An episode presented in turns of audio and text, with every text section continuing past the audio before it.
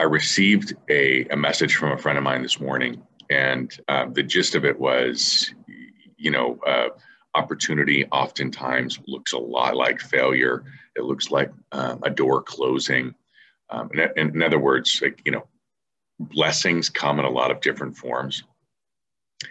And, and it got me thinking about this guy. Uh, I think most of us know him. Um, he, uh, about six years ago, was diagnosed with, uh, with arth- arthritis. Un- unfortunately, um, it was bad arthritis. And um, it was it was something that was going to impact his ability to earn and and succeed and continue to do his job and he uh, he had to change some things um, he was older so it wasn't like you know this was the total end of the world he had already done a lot of really great things and accomplished a lot of really great things but what this probably meant was that moving forward he wasn't going to be able to accomplish as many of those great things and many of the opportunities that he had dreamed and hoped for uh, were probably out the window.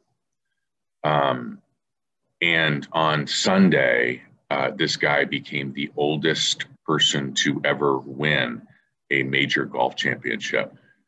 And of course, I'm talking about Phil Mickelson. Um, I'm from San Diego, uh, so we, we, have got a lot of sort of cross connections with uh, with Phil and his brother. And the one thing that I remember very, very clearly is that this here was this handsome, um, you know, incredibly talented golfer uh, who just seemed like he would get so close and then it wouldn't happen for him. It, and it just continued to happen over and over and over. But this week he was different. Um, there was there was a calmness about him that I don't think I'm used to. I'm I'm used to seeing him sort of, uh, you know, chat and talk and get into the details, and and it was almost an anxious energy, and it was just missing um, this week.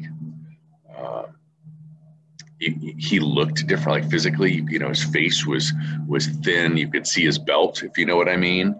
Um, and he mentioned something in some of his interviews, and, and the word that just kept coming up over and over and over and over was discipline.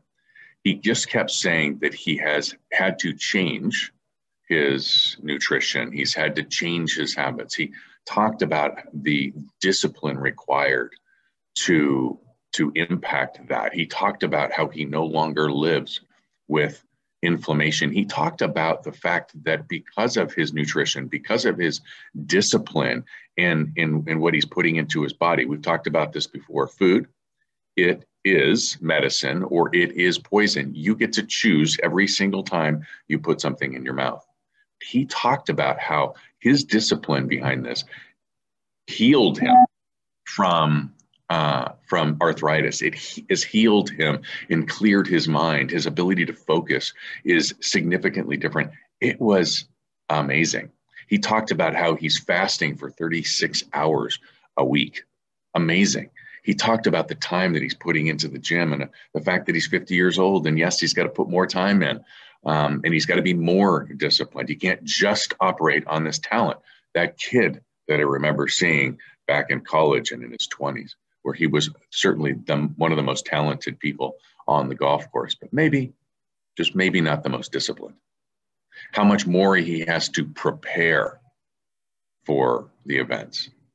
But again, this thing that happened many years ago, this diagnosis of arthritis that was going to threaten his career, threaten his legacy, changed completely how he prepared, the work that he put in, and of course his nutrition.